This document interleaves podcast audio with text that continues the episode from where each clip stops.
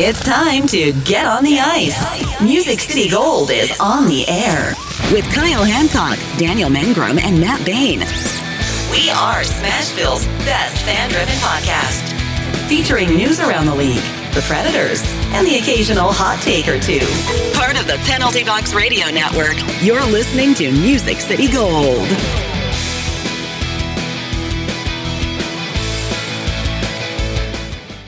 And welcome back, everybody, to another episode of Music City Gold on the Penalty Box Radio Network. I am your host, Kyle. With me, as always, are my co hosts, Daniel and Matt. Hello. Hey guys. Oh, a little loud there, Daniel. You Oh. feeling okay? Yeah, I'm perfectly fine. Okay, so before we uh, were starting the show, we were discussing Matt's love of Lord of the Rings, and for the first time, he's actually getting through the series. So uh, I know we've probably got some people on who listen to us who are big uh, Lord of the Rings fans. So Matt, uh, give us your just you know thousand foot view of how you enjoyed this series so far. Well, I have to say, you know, when we were younger, we watched it and it was fine. But now I'm watching them all the way through, kind of sitting them back to back nights, and uh, you know, one sh- one movie every night, and I'm starting to really appreciate it a lot more. And now that we've got into the Hobbits, it's really, really making it cement for me. You're But- getting you're getting that backstory now too. Yes, which I think I like the Hobbits maybe better than the first two Lord of the Rings. The first Lord of the Rings I thought was kind of slow, which is maybe why I kind of had a disinterest in it. I was like, I want to see some action, I want to see some adventure, and it really took them through most of the movie to get there. Uh, whereas the after the first movie, it's a lot more action packed and more my speed. So it's pretty awesome. You're watching collector's edition, right? Like full on, like four hours. Yeah. Yes. Okay. Okay. yes. Good. Because that's like you're gonna get like at least an hour extra, pretty much of bonus scenes that are definitely more relevant, especially for Lord of the Rings, more so than The Hobbit. So But those are fighting words. Matt saying that The Hobbit is better than Lord of the Rings because there's a lot of people out there that really believe, and I kind of agree with them, that The Lord of the Rings is better than The Hobbit in almost every way. Well, you know, it's odd for me because I'm not a subject matter expert. I'm kind of a noob at this stuff, and I don't really watch a lot of movies. But when I watched that third Lord of the Rings movie, the Return of the King, you said, um, I thought that was the best movie I've ever seen. Probably a few moments in that movie had me kind of emotional, and I was like, "This, this is really awesome." So I can see what the fanfare is all about. for me, it's like the second half of Two Towers onward is so ridiculous. Like if you think about it, because you have like the Helm's Deep scene, all that is absolutely just incredible, and then it basically just launches you right into Return of the Kings, which is very much action packed for you. I know you like more of the action sequences, but yeah, uh, the end of Two Towers, so good. It gets me every time. The orcs out there stamping the ground. You got to listen to it on a nice surround sound where you get the subs going. So good. And then he blows the horn. Kyle, that's that's Kyle's favorite part. So That is my favorite part of the two towers. So, Matt, what is your favorite part of the two towers, and what's your favorite part of Return of the King? Well, I'll have to say, I don't know which movie's which. They kind of run together for me because I have the worst memory ever. But my favorite moments in the last three movies were each movie, Legolas gets one really bad boy awesome fight scene where he's like sliding down on a shield of orcs and then like Helm's Deep. and that's then like Deep. crossbowing people as he goes down. He just gets one really epic scene, and I'm just like shouting at the TV. I'm like, yes, that is what I'm talking about. So that makes it all the worthwhile for me. So you're like you like that scene, and then you like the elephant kill scene Yes, where he like yes, slides off the trunk. yes. Yeah, I know exactly what you're talking about. That's Return of the King. So there you go. Those those are your two Legolas scenes. So I'll tell you, for me, Matt, my favorite scene of the Return of the King is at the very end. Sauron's defeated. Uh, Aragorn is now the king. Him and Arwen walk up to the hobbits. And oh, I get chills every time I watch it. so good. And they go to bow for him, and uh, Aragorn's like, "My friend, you bow for no man," and everybody just And bows. they're the shortest people too in the room, so everybody's really got to bow low because they're the hobbits. Yeah, I may have shed a tear during that scene. That, So that good. definitely, I felt that one. Such an epic thing, and you know, we'll use this conversation to leapfrog into our topic uh, because I have t- labeled this episode "Bruce." There it is, because Bruce Boudreau, unfortunately, now is going to have enough time to do whatever he wants because we found out yesterday, or I believe it was Sunday, one of the two days, that he has been fired by the Vancouver uh, Canucks. If you listen to the uh, broadcaster lady who really messed up everyone's uh, stuff, go find it online. It's hilarious. But yeah, um, Rick Tocchet was hired to replace Boudreau. See, Boudreaux. Yep, I messed it up. you get you're talking like her right now. I know. So we'll redo this again, even though. So Rick Tocchet was hired after Bruce Boudreau was fired as the head coach. 14 months he was in the position. Took over in December 21 after uh, Travis Green was fired as the head coach and um, GM Jim Benning was let go. And it was only 25 games into the season. He brings his team back, They basically missed the playoff by two points. And, you know, I feel like this guy was just done really dirty. And you could tell, like, the fan base um, thought he was done dirty too because, you know, they knew it was his last game. Everyone's chanting, Bruce, there it is. And, man, you know, I'm not the biggest fan of the Canucks myself, but I am just a huge fan of Bruce Boudreau. And so, Daniel, we'll go start with you. Yeah, so um, the Vancouver Canucks, as it's said nowadays, man, they are a dumpster fire right now as far as the front office and organization because the way they handled this, absolutely ridiculous. Like you could tell too in the arena that last night, as you're saying, like all the fans totally behind Bruce. They're like, you'd seen the signs, Bruce, there it is. We stand for Bruce because, like, like you said, he almost got that team that was like almost dead last into a playoff position last year. And quite frankly, I think he's just been set up for fra- failure the whole time. Like, it just is what it is. He doesn't have the best team there. He's working with the best he's got. But uh, to come in halfway through another one and then get fired halfway through another season is like really strange. I mean, like you said, 14 months, that's crazy short for a team that was already in the dump. You know what I mean? Like that it's totally different if you're coming in and the team was already like crazy high win percentage. Like say somebody came into Vegas, you know, uh, who was it? Cassidy came into to Vegas. That team was already bumping. So if he had a terrible win percentage, yeah, I can maybe see him be out, you know, being out in a year. But no, like this team was in the dump. They're a lottery pick almost every single year for first. So I, I don't quite understand why, and it seemed to all resonate from their GM.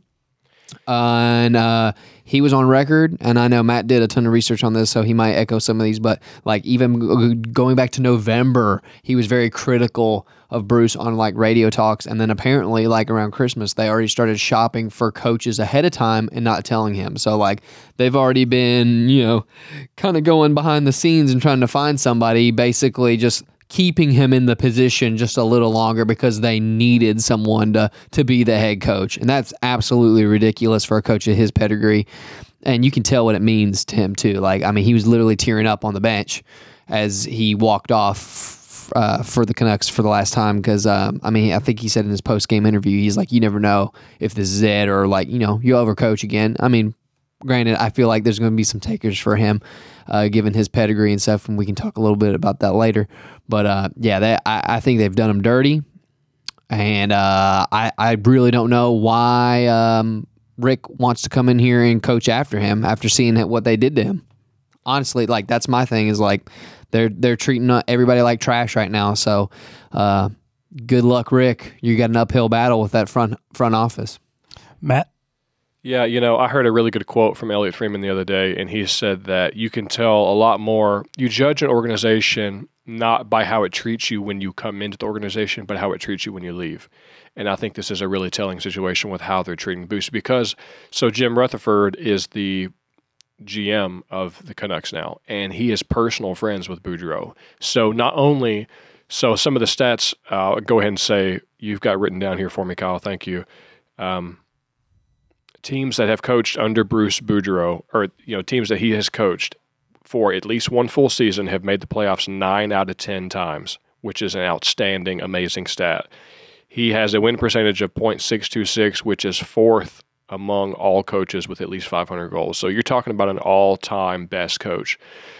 So not only is it disrespectful to fire him um, when he was doing a pretty good job, honestly. Uh, like you said, Daniel, they were kind of in the dumps. He's raised the bar for the team recently. But really, what the kicker isn't the fact that they fired him, it's how they went about it. So, Jim Rutherford is known as a loudmouth.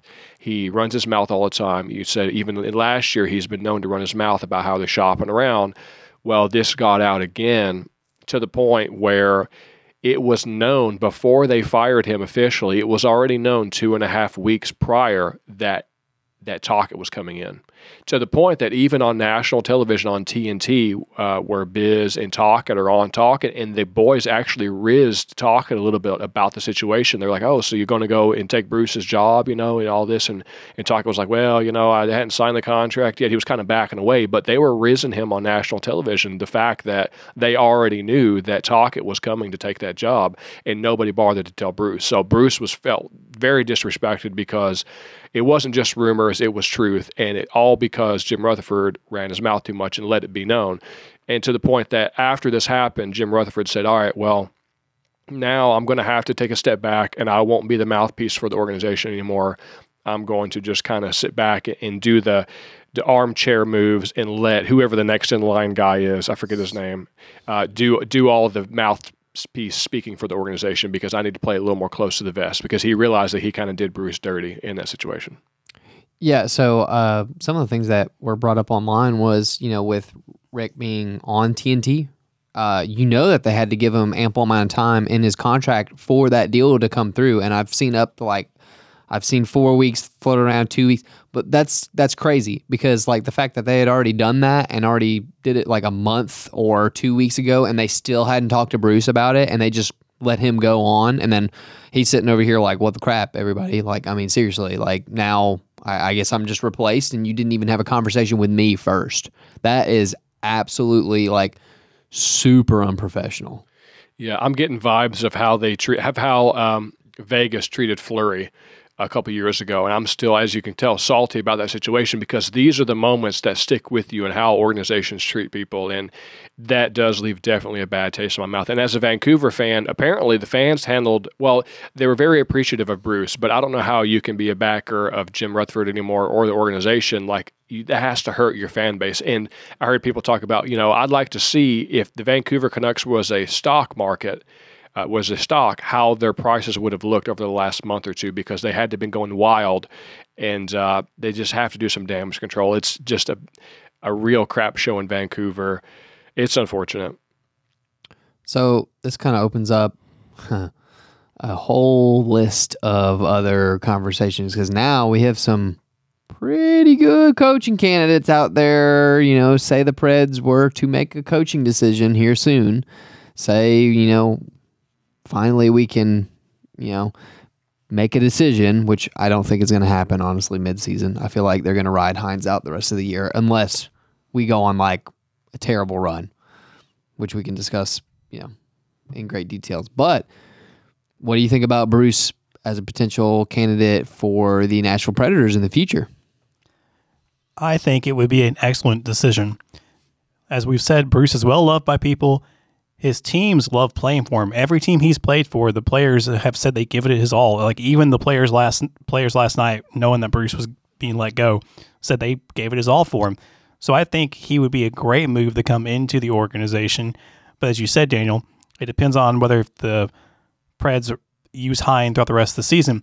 And with respect to John Hynes, I think that is the right move. Whether or not he does get replaced by the end of the season, if you've got a coach, unless you're doing just abysmal, let him go through the end of the season and then make your decision on the offseason. But um, so yeah, but I would love to have uh, Boudreau come in and be the head coach for the Preds. So some of the things that I was kind of you know looking into, uh, Bruce's teams finish near top of the league almost every single year in goals. And what's the one thing that Predators are struggling with right now? Goals for. We're literally almost the worst team in the league for goals, uh, uh, for scoring. And how great of a combo would that be to bring him in to have a great offensive mind like he is to boost the players here that we already have. You can bring up some of the other more offensive minded players too from Milwaukee. And guess what? Bruce would also have an elite goaltender who's also giving you probably some of the best and arguably some of the best quality starts in the league right now.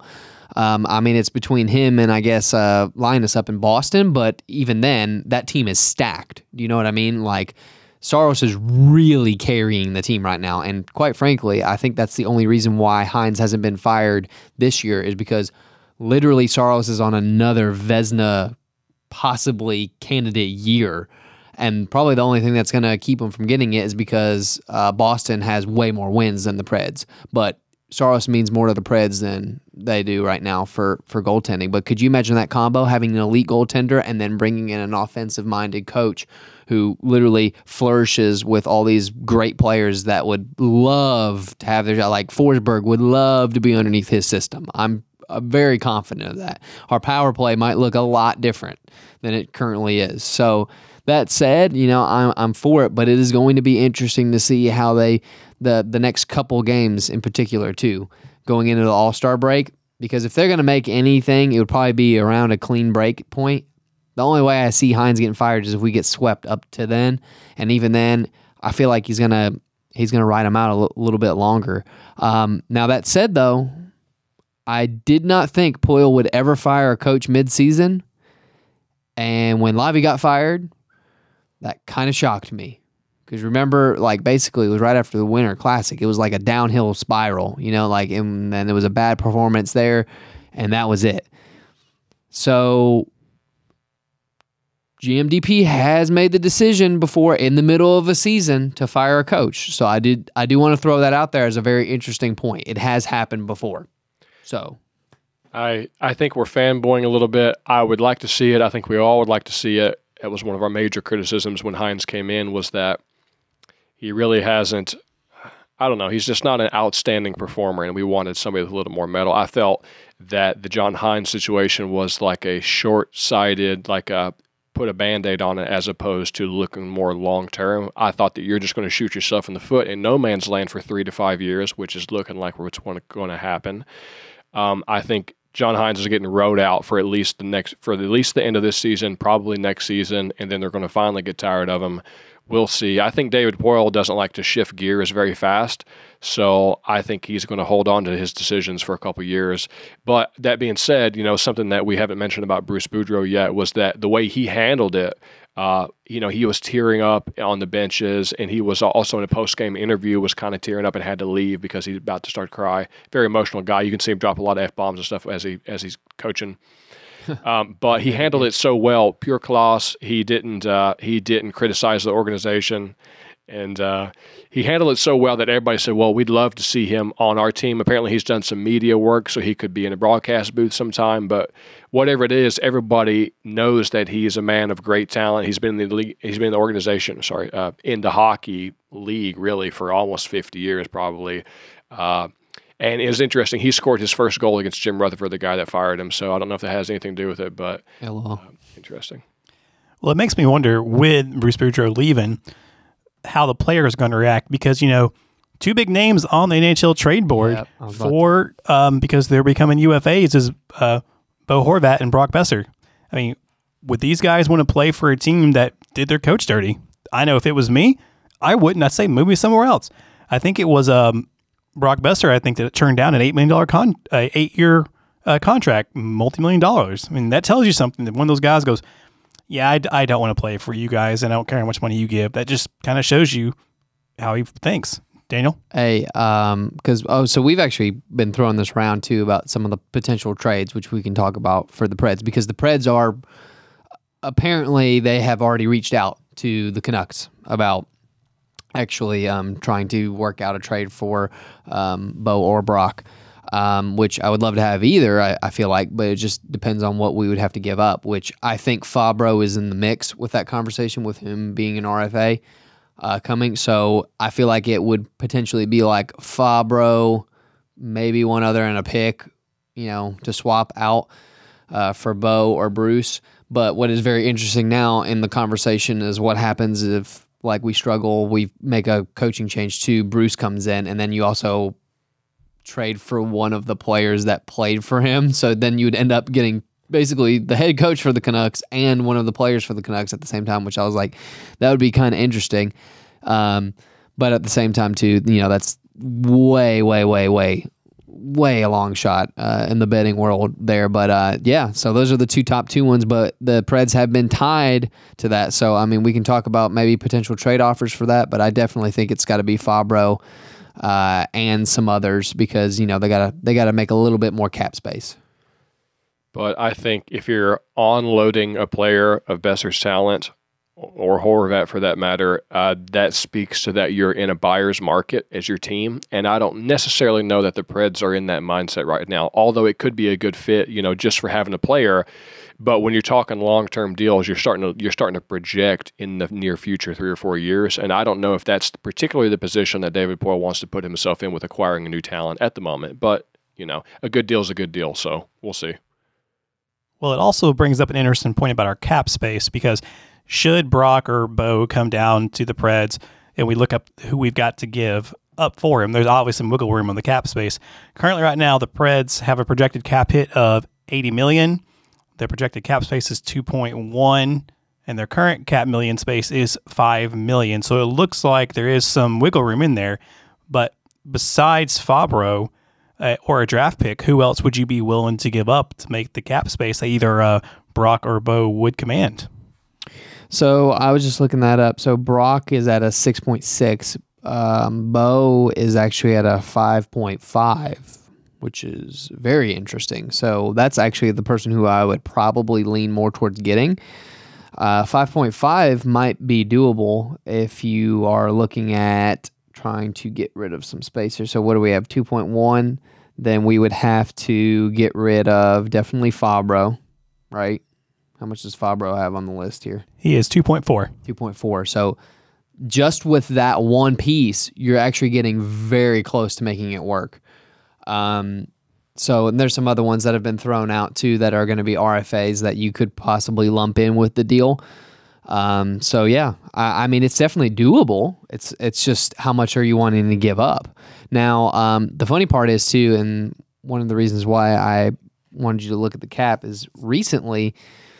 Um, the Preds are actually carrying less players right now, and I don't know if you guys noticed that. So they're they're carrying one less player because I thought for sure they were going to call up another person once McCarron um, was waived and made it through because that cleared more cap space. But they never filled the position back, which I thought was very strange. So, to your point earlier, Matt, the Preds are kind of in this awkward spot where it's like, do we stay put and just kind of almost like fizzle out and get a higher draft pick, or do we buy some, you know, or like, you know, maybe if it's a good deal, you just buy anyways, you know? But that said, the fact that they did not backfill that position to carry on because they have the cap space, they could easily call up anybody from Milwaukee. Tomasino is killing it right now in Milwaukee. He probably honestly should be on the roster to begin with, but he's not. So why are you not bringing somebody up when you have a clear vacancy? Almost gives you a sign that they are buyers right now leading up to the the at least to the NHL trade trade deadline, I feel like they might be a little lean because I thought that was super strange that they did not call somebody back up after they reassigned somebody back down. That like never happens. And then you notice like we end up like last time we had 1.4 million on the cap. Now we're at 2.1. So that's clearing cap space already for maybe a potential trade. So just an interesting note. It's it's just kind of weird. Yeah, that is odd. You know, especially when you can just bring up an AHL guy and just slot them in. That doesn't mean you're not in the market. That just means you have more assets to use. I don't know why you wouldn't do that. I'd like to hear the backstory on why the decision was made that way because that is a little curious. It could be telling of something. There might be something structurally like happens in the organization that we're not really privy to about how it works that way, but that is odd to see. Well, if you think about it like this: you gain that cap space so they gained like what six, seven hundred thousand dollars in cap space.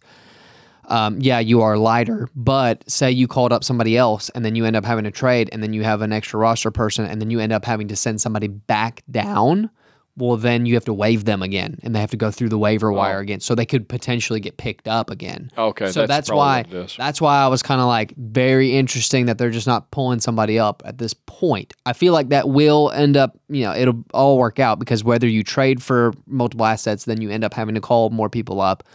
Which honestly, I think might be the best decision is trade some, bring up some of those young guys who are actually doing good. Tomasino, i.e., pulling maybe another veteran, then you still are very close to the cap. You're under it, and then you still get some, you know, new youth coming up too. That huh, it's not really new when You know, the kid played 76 games last year for us. But that said, it is you don't have to send him back through the waiver wire. So, you know, You want to know a statistic that's going to hurt your feelings? So we talked last week about how Eeli Tolvanen is crushing it in Seattle. Now he has more goals with Seattle than 10 forwards for Nashville. More goals than Granlund, Parssinen, Glass, Novak, Jankowski, Jeannot, McCarron, Sanford, Sherwood, and Smith. And you just traded him away. yeah, I know. Oh, believe me, I know. I'm well aware because I saw that immediately and I was just like, I mean, just is what it is.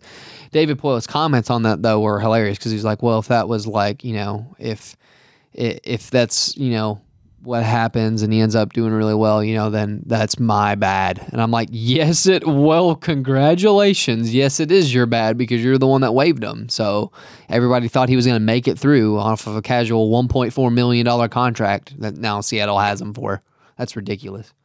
You know, it's funny. I was reading about uh, Tolvanen the other day, and because he was talking with somebody in Seattle about his time in Nashville, and he said that I'm assuming Hynes at this point was basically telling them that he was one day going to be a goal scorer for one game. The next game, he's going to be a checker, and it kept going back and forth. They gave him no consistency. He said he never got a consistent thing. It was either one day he's checking and on the third or fourth line, or he's they're wanting to be a goal scorer and trying to put him on the first or second line, and he just could not get a rhythm, which I think attributed to the fact that we were like, man, this guy ain't doing good. Then see him going to Seattle, like you said, Matt, and he just, yeah, showing just how good he actually is. And I think the Preds um, have a black mark on them because because it's like you know that's going to go down as probably one of the worst things Poile could have done as the GM. Terrible decision to waive him, but terrible decision on Hynes for putting him in that position where you're flip flopping him back and forth every night. Why is he a checker? He's not a checker. Yeah. Like That what? Like what the crap? Like literally, uh, uh, if you look at every KHL tape of him, he's lighting it up with his wrist shot.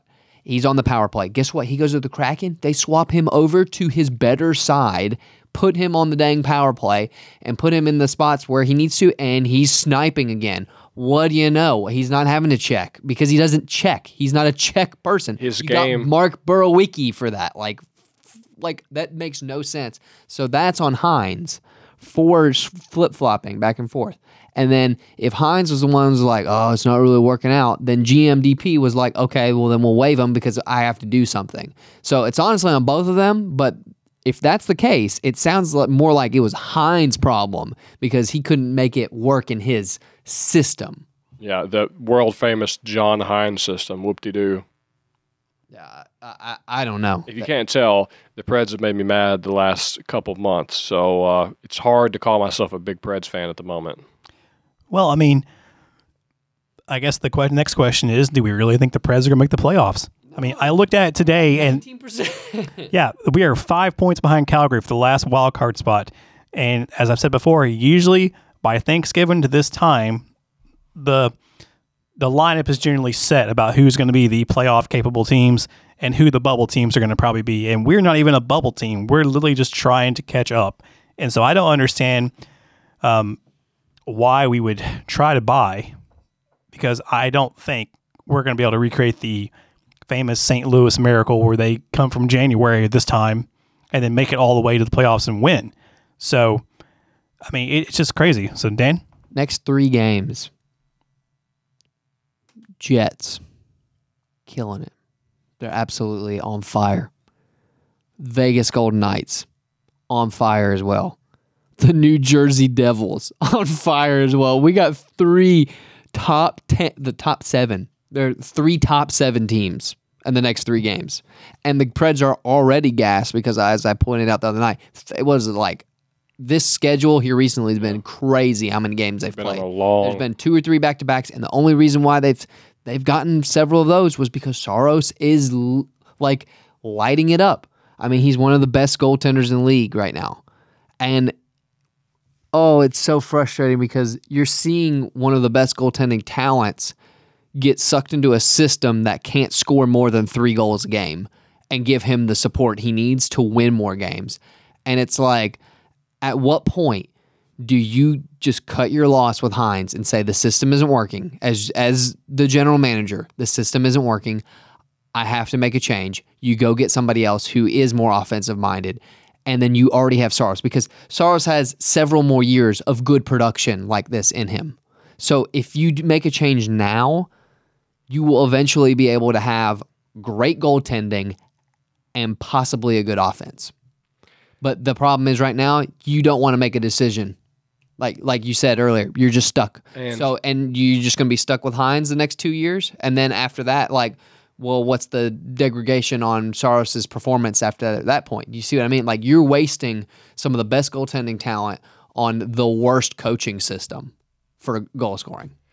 Uh, another aspect to it is even if you were so it's really hard to see your biases. You're like oh John Hynes is thinking or uh, sorry David Poile is thinking a certain way and he's kind of biased towards these viewpoints. Well that's one thing but it's really hard to to see in yourself that you have these biases. But say even he noticed oh maybe i'm maybe my mindset needs to change and maybe i need to be looking this direction. Well the problem is even if you see that you have an error and that you're the reason for the error it's very difficult for people to acknowledge that and to own up to it and say you know i really screwed the pooch on that on that trade that draft pick selection whatever it was and then roll over on it and then make a different decision that kind of sit on your hands and and just say in public that you messed it up i saw uh, Yzerman did that the other day actually i forget exactly the situation but he traded or waived one guy that he stuck very highly in the draft and kind of just owned up to it and said, "Yeah, that was my bad," and you went on about your business. But it's very difficult for GMs. I think it's a very proud league, especially the old timers. Uh, so, especially like David Poile, who's been around the block for a little bit, I think it's very difficult for them to roll over because it makes them look weak. Honestly, Well, how much of this is actually on the offense as well, too? Because as I was gathering information for this, I looked at our current, uh, you know, fanboy that we like to talk about, Connor McDavid, and looked up his season stats, lord. and it is stupid. So let me go find them here. Yeah, so Connor McDavid has 88 points Already. already, 40 goals, 48 assists, and I'm like, if only one of our guys could play like him, but I don't know what's going on, and I don't know what we can do to fix the situation outside of trading a player as a wake up call that's not Fabbro, or get rid of the head coach. Because if you look, you got Filip Forsberg, 39 points in 46 games, 18 goals. He is the top goal scorer for the team. 21 assists is great, but it's like Roman Josi, 39 points, 12 goals, 27 He's assists. a defenseman too, by the way. Yeah, a defenseman. Forsberg should be having more than Roman Josi, but you know Josi is also a special case too. Then you got Matt Duchene, 36 points, 13 goals, 23 assists in 45 games. Mikael Granlund, I'm okay with because we know what we're going to get out of him. He's a primarily an assist machine. Yeah. Five goals, 22 assists, 36 games. Ryan Johansen, 24 points, five goals, 22 assists. I would like to see more production out of Joey because Everybody would. everybody would. He's eight. You know what is his contract? Eight million, Yeah, buddy. eight million, and it's like you give me five goals for eight million dollars. oh, that's brutal, bro. Yeah, it's it's bad. Ugh, It hurts. So I mean, man. but you know what? We do have one good sliver ray of hope. Cole Smith got his goal. Oh god. he, he got his goal. Okay, we can talk about this for a second. So, meanwhile, we have Cole Smith, who has played. I don't know what are we at? Forty. Where are we at? Goal game or goal? Forty-six games. We've played forty-six illustrious games, and he got his first goal of the season. While there are other people like Tolvanen getting waived and going away. And for whatever reason, Hynes wants this guy in there. So that's Blows my mind once again because he called him what, like an 82 game player or whatever. That was actually uh, Dan I Hino. know. They've called him an 82 game player. why would you say that? And I'm like, if he's just bruising people, we have other people for that that that job. Like we we we really do. And if you are one of the worst offensive teams in the league, then why is Cole Smith on the team taking up cap space and taking up any fresh air when you could go pull any of those younger kids from Milwaukee that are just killing it right now, like Tomasino, Evangelista. You have all these other ones in the wings that are offensive minded. Yet you don't want to go get them. Are you pulling up the list? Yeah. Tomasino. That's a good one. Um, Sanford's already been on the team once. We already tried that experiment. You have off uh, Afanasyev, uh, Evangelista. I, I mean, we tried Sherwood there for a bit. Sherwood got more goals than Cole Smith did. That that's for sure. Remember that? We had that experiment for like two games, which I never, I didn't really understand because he actually scored a couple, and then he had a couple where he didn't have anything, and then we sent him back down. So whatever, his time was very short. Um, I mean, we haven't even looked at Joakim, who's been killing it in the Finnish league, but you know he'll he'll be over here eventually. So that that's my thing is like, okay, here's here's a crazy point, and I, I started noticing this. Our team has drafted really well the last several years, really well, but most of those players have either gotten underutilized or been piddled away, and it's it's almost comical at this point. How many people that we've traded away that are doing very well, but our team has drafted very smart and well. So that point, that really hurts me because like I have this thing where I don't want Poile in anymore. But Poile is obviously doing something right in the scouting department. Uh, and, and he is. And that's what's super frustrating is because like if he could just get over his bias on some of these coaches or whatever and just get the right guy in and maybe to the point when Lavi was fired, I think if we go back to that, there wasn't very many options. I think Matt, like you were saying, wasn't Hynes almost like the option? Yeah, it was it was slim. But I'll, I'll tell you, a lot of teams, like I know this way in Detroit, the GM doesn't do the scouting for the for the uh, draft picks. It's somebody else. They outsource that.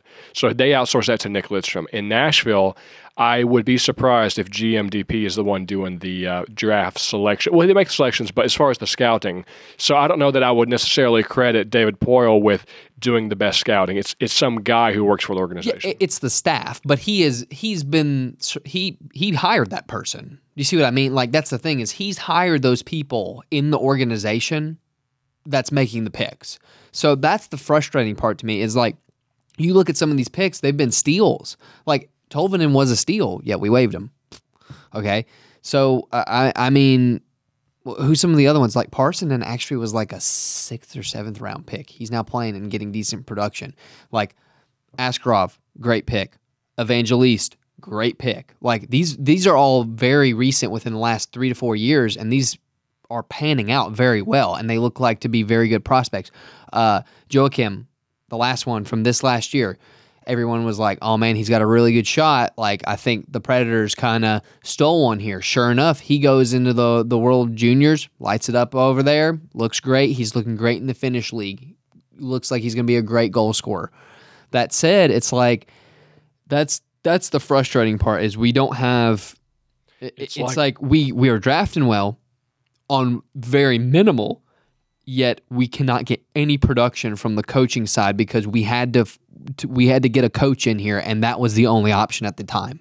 And now we're stuck with him and because he doesn't want to can him yeah, I don't think it's a roster problem. I agree. It's it's a coaching or a mentality. I call it. It's the problem is asset management and asset allocation. So you have the staff, you have the roster to do something. You just have to. The classic example of how you use Tolvanen. He's a goal scorer. He's a Patrik Laine modeled player, and yet you're utilizing him as a checker, a grind line guy, and that's not it. So that tells me you're fundamentally using players not to their strengths, which is a coaching thing. And coaches, you know, coaches take the fall for everything. They're easy to be dumped and, and trashed and get a new one. And so honestly, I think that's the better Preds. The, the best thing the Preds could do is probably get rid of him and go for something else. But yeah, Kyle, pull this up really quick because I, I this is something I, I want to see kind of where we're at roster wise. I know we've had some kids like absolutely kill. Like Sherwood's way up there. Holy smoke! I had no idea he had 26 points already. Um, Tomasino is really standing out there. He's almost at a point per game pace. What is that? 31 games played, 28 points. That's pretty good. So yeah, but That's that's great. Yeah, we got great talent, but the the bigger issue is still, which we've been talking about it all night, is is the management of the yeah. talent. Well, well, but that's my whole point. Is like you're, you're sitting here looking at this list, like why aren't some of these kids coming up? You know what I mean? Like why do you have why do you have a Cole Smith who took 46 games to get a goal? that's crazy. I didn't realize that. That was ins- that's insane. Yeah, I mean, like that's why it was such a big deal the other night when he scored. Everybody was like, "Yeah, he scored!" And people were flipping out, like he's getting a standing O in Bridgestone. Because I'm like, "Yeah," because it took you 46 games to score one goal, and I'm like, you got almost a point per game player sitting on the bench who who literally played uh, 76 games for us last year and also had way more goals and way more assists. He's already he already has a proven track record of scoring more goals and assists in the NHL, and you just have him in. Like I said, this year has been so frustrating as a Preds fan. Like you said, it's so hard to get on the bandwagon with them because of the asset management. It, it's like frustrating at this point. And something that kind of goes along with it as a fan, it's like, you know, I'm a Detroit fan. Well, Detroit has sucked for like eight ish years. Um, and, you know, Detroit fans, we still are Detroit fans. Why is that? We're not super frustrated or, at the organization. Why is that? Well, it's because we have a plan and they're kind of open about saying, here's what we're, here's the assets we're trying to acquire. Here's what the plan is we're trying to do. We're trying to draft. We're trying to do this and this. And you go along and you're trying to follow a prescribed formula to give you hope that say, well, it might suck right now, but here's what we're looking forward to, and here's how we're going to make it better. The problem with the Preds is you're seeing some frustration in being in no man's land, but yet you don't really have a plan or where you don't know where you're going. So it's like, well, are you are you buyers? Are you trying to acquire new talents like Bo Horvat? Or are you trying to be a seller? Are you trying to get rid of John's, John Hynes? It's almost like uh, David Poile plays things so close to the vest that we as fans don't have any idea where we're headed, and that's what's frustrating. Is we're we're we're screeching our tires here. We just need to see some progress in some direction, then I can get on board as long as I see something. So the problem is though, is like they say something, but they don't do that something. Okay. So like Detroit was terrible for years, but then they got Steve Yzerman and Steve Yzerman's very laser focused. So obviously gonna be a lot better. You know, it's taken a few years, you're getting back there. Okay. You know what I mean? You're getting back up there. Poile keeps saying, Oh, we're doing competitive rebuilds, or oh, we're gonna embrace the youth. That's what he said. Embrace the youth. Have we really done that? While waving Tolvanen and keeping some of the others in Milwaukee, we haven't. Like that's the thing is like I, and to your point, Matt, like there's always in the middle. Like the last several seasons have just been in the middle, and you need to pick. Like it has now gotten to the point where you have to pick. Do you want a tank, or are you buying? Do you want a new coach, or are you riding this one out? Like you have to just make a decision at this point because otherwise you're gonna you're gonna be left with one. And honestly, if you pick one or the other, one of those options is going to happen. Because if you stay with Hynes, it's probably gonna tank a little bit. I'm just gonna be honest. So like you just need to make the decision and go with it at this point. But I'm very interested to see where we're going to be come trade deadline because when's the NHL trade, de- trade deadline? six weeks. Six weeks. Oh my gosh. I cannot wait because this is going to be the telltale sign. You have three tough games, which we could potentially lose all three in a row, despite Saros being amazing, and then still going to All Star break limping. At that point, Poile has got some hard decisions to make. He's going to take, I, I guarantee you, he'll have to take a hard look in the mirror over the All Star break if we lose the next three. Because at that point, you're pretty much out of the race. You're going to be down to like 10% probably for making the playoffs. It would take a miracle run at this point and probably other teams to struggle. So you're down to like 10%. You need to take a hard look in the mirror on Fire and Hynes if you lose the next couple. Well, you're talking about a miracle run here. So we've got other people on the trade board that could possibly help the Preds, but the, realistically, I don't think they would be somebody that uh, GMDP would look look for. So as we mentioned, you've got uh, Bo Horvat and Brock Boeser uh, coming available for Vancouver. Uh, Arizona, you've got Jakob Chychrun, Shayne Gostisbehere, and Nick Bjugstad for Arizona. You know, if if Hynes wants a huge checker, he can get it in Bjugstad. You know, all six foot six of that guy. Uh, Patrick Kane, Jonathan Toews are coming available in Chicago, but I've read they're gonna they're gonna probably stay with Chicago. Yeah, Kane's going to be way too much too. Uh, what about Ryan O'Reilly or Vladimir Tarasenko from St. Louis? Well, I would like Tarasenko, but how much is he going to command once again? You've already signed all these big contracts. That's the thing is like you need like a you need like a sub six player, sub six sure. mil. Like you, you can't go out and get another eight million player. So that that crosses off several of these immediately because some of them are wanting to cash in. And you've got Lars Eller in Washington, uh, James van Riemsdyk for Philadelphia, and Matt Tyler Bertuzzi for Detroit. You know, I love Bertuzzi I'm too. very mad I that love you Bertuzzi. have him on the list. I didn't realize that he has been up in the discussion for being on the trading block. Uh, I was just lamenting to you guys. He got hurt again the other day, so this is his third injury of the year. Uh, if he gets traded, I'm done with Detroit, man. I'm I'm I, I am riding this boy. Like I was hard on Tolvanen. Like I'm that's my money guy. Bertuzzi is my guy for Detroit. I I do. I really like Bertuzzi, and it would probably be at a bargain because of all the injuries recently. So if you could get him and then he becomes healthy, that would be kind of a good one to look into. I mean, I would definitely give them a call and see what they're wanting. You know, but you know, we'll see. But Matt, if Bertuzzi gets traded, since he is your boy, um, are you going to become a full blown uh, you guys? Um, because I know you have a clear distinction, especially when we podcast and even with games, about you're either all in on the Preds or it's a I'm not part of this at all. So if Bertuzzi gets traded, are, are you completely done with Detroit for good and going to come to the Just said he Preds? was. Oh no, no way, no way. That's just hyperbole, Kyle. That's just It hyperbole. I'll get a, it, it will be crushing though for him because that's like the yeah. I'll get a I'll get the jersey if he plays for Nashville, and he'll be my favorite Nashville player for sure. But I'm gonna be, I I'm gonna get crushed mentally. But that's just the way the year's been going for us, boys. I don't know what to say. Well, Detroit started off a lot hotter and they really fizzled out. So that it's it's kind of almost frustrating for you guys too. So I mean, we haven't really mentioned it because we don't want to poke the bear, but you know it. It's still been a better year than we've seen in at least six years. No, they they improved. They they are improving under his plan. It's just going to take a little longer. like, it's Just just the wiser plan, just- buddy. just- just a few more years. I think two more years and and Detroit's going to be right back in it. It's just there's so many youth right now. Like it's just there there's still so many mistakes because they're so young, but they're embracing the youth. and I Which I'm heard okay with. I heard from Elliotte uh, Friedman today that apparently they're having some struggles with getting Dylan Larkin re-signed. So mm, Ooh, that he would- could potentially be out the door, Really hurt. and that would be absolutely devastating. So just I mean we're just because we're on it. That would hurt your rebuild because honestly, that's a piece to build around, not trade away. yeah, he's a franchise yeah, player. yeah, that's a franchise player. That would really hurt if if he walks away. I think that would actually stunt you at least a year. Put you guys oh, back. yeah. It'll put you back another year. So I'm sorry. so that's just my take on it. Which, uh, oh man, you got to sign him. Yes, please, for God. Well, Matt, you could also, uh, if you know, if Larkin doesn't get signed and Bertuzzi goes away, I got a feeling you're going to jump on the Boston bandwagon for good. Uh, Bro, I'm so on the Boston so fan, a Boston bandwagon this year, buddy. They have been crushing. It. got okay. Let, we have this pulled up right here. They have an 81 goal differential right now. 81 with a .848 win percentage. They've only lost five times in regulation.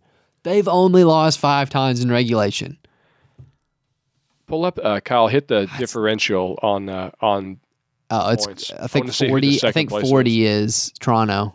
Yeah, 42 is Dallas. Okay. almost twice the goal differential of second place. 81 goal differential for Boston, 42 for Dallas. Twice as many goals in differential. Yeah, but also Dallas has more than double the losses in both categories. Yeah. It's it's mind-boggling The only how good they are this year. if you're going to be a skeptic to Boston, the only thing you could say is they have had quite an easy schedule the first half.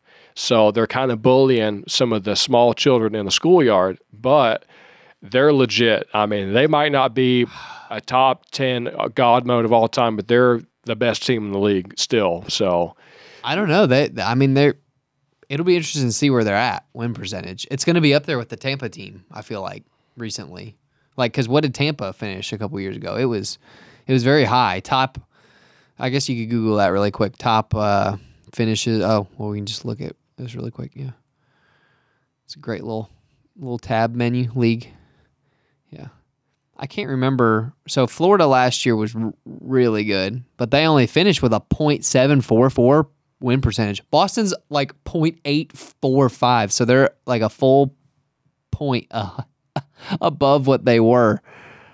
You know, I've been That's watching. crazy. I've been watching the Boston games, but honestly, their broadcast team is a little is a little uh, Yeah, hard to watch it is. because they really stroke off Boston all night. Like there's no let there's no let up. Like I get on to Chris Mason for acting like for acting like Chris Mason acts like Alexei Emelin's a sniper and stuff like this. You know, they, they're kind of like hometown boys, which is fine, but you just kind of you have to give it a little bit. But in Boston, it's like all game long. They're talking about the Boston, how dominant they are, how good everybody is. It's just it's relentless, and, and I like you know I like Boston, but uh, I might have to occasionally switch to a different feed here. Bro, it's not even close. We've gone back to 2019 and like all these teams are 0.74 and lower and they're at a 0.84 right now win percentage.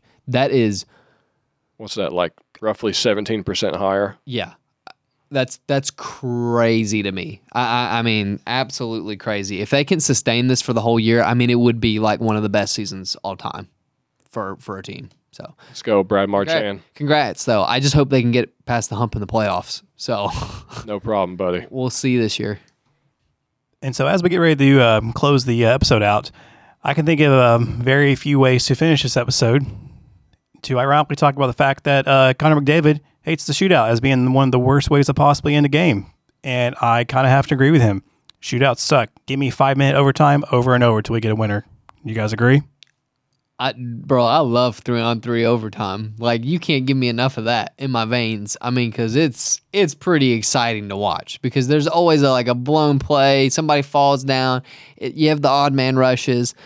Personally, I would just like the three on three until somebody wins. That's just me. But shootout's been a long uh, around a long time, so it's one of those. It's going to be very difficult for them to pull the plug on it. Um, I don't see that happening anytime soon. But that was one of the best things that the NHL could have done was implementing the three on three um, OT for five minutes. I, I mean, maybe maybe at first let's double it. Let's take it to ten minutes, and I'm sure that would cut out probably a good portion of the shootouts. I, I I think maybe that's your solution is like shootouts just become very special. You know what I mean? Like very rare. If you go to ten minutes, I would hope somebody scored within ten minutes on the Yeah. three on three. That's the theory that the longer you go on, the less likely it would be to go into a shootout. But you know, it's odd that Connor McDavid is saying that he hates the shootout because he's like the best skills player of all time. So for him to say he doesn't like it is is remarkable. But I think it speaks to it speaks to ending the game in a skills contest, something you should see at an all star competition, as opposed to ending the game with the game of hockey, like a three on three. At least it's yeah, it's faster paced, but at least it's hockey. It's not a skills contest, and I totally agree with that. Yeah, it's great. Fans get to see Patty Kane out there with some shake and bake, and that's great to watch. But it does kind of hurt that you play the whole game and then you end in a one skill challenge. It kind of feels unauthentic to how the game should end. So I'm with him, but I don't think we'll see that change, at least not in the in the coming years. So it's interesting to think about. Well, even to do the the ten minute change, I, I I think one of their immediate counterpoints to that is going to be like, well, we want the game shorter and we don't want it to prolong. So like you're already extending it another five minutes, which I get because you know that's the main thing. It's like obviously like in the playoffs, it can go to triple, quadruple. We've been there for one of them, Kyle. Triple overtime. You know, you're there till 1.30 in the morning. It, it's a long game. And I understand the regular season they want to cut that down. So adding more time is kind of like something that they don't want to do. But I would love to just, just to see ten minutes flat, and then then it has to go to a shootout. I, I will say that uh, Wayne Gretzky has went on record by saying that he would like to see a rule change to the three on three overtime in that they can't travel past center ice, kind of like how in basketball you can't go back to the defensive end, which in when which is a frustration point that I've noticed in three on three. You say it's very exciting, it can be, but for the most part, I think players are so conservative that they don't want to blow, you know, a two on one break the other way or whatever, that they regroup, they toss around, they get a casual line change, they regroup behind the goalie. They waste so much time playing conservative because they're too afraid to mess up that it actually doesn't force them to make a dynamic what you want to see from the, from it happening. So what they're doing is they they use the neutral zone and they keep possession to trap the other team in there. so that they can't get that change because it's a long change. You got to remember because it goes back to the long change on OT for three on three. So I actually do agree with Gretzky because if you made it to where you couldn't travel back past the half line, you would have to immediately come out of the blue zone and basically go right back in to where you are attacking and in their zone again. Where now they'll come skate back out and they'll do that huge loop de loop around center ice while they get changes, but then the other team has to stay put because they're trapped. That's the main strategy Yeah. Possession possession is like everything for OT. So I actually would like that change because it would make it even more exciting because you physically have to get back in their zone and cycle again. Yeah. Does that make sense? It's a, it turns like a boxing match in a in a big square face of like 15 feet. It turns it into like a boxing match in a phone booth. It makes it more dynamic. You got more action. I, I like it. It's a good idea. Yeah. That that would be something that I would like to see. So And so, Matt, we're going to actually finally close the episode out for real now. What kind of stats you got for us? Okay, I'd like to throw a little hat tip to uh, the Kraken the other night. They were playing uh, Chicago, and they had six goals on seven shots to start the game, which is absolutely insane. They're also been destroying it on the road this year, apparently. Um, so, hat tip to them; they're killing it.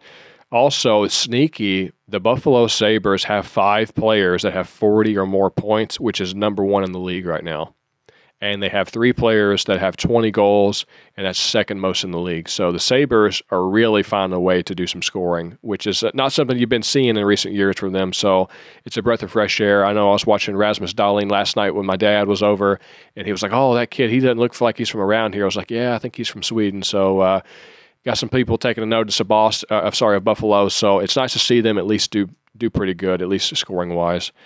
Um, and a couple milestones I mentioned, Kyle. Uh, my boy Erik Karlsson's having a throwback year this year. We thought he was kind of tailing end of his career. He still might be, but at least he's got some production going on. Now he's the the fourth man, fourth D man in the last 30 years to have assist in nine straight road games, uh, joining the likes of Makar, Josi, and Brian Leetch.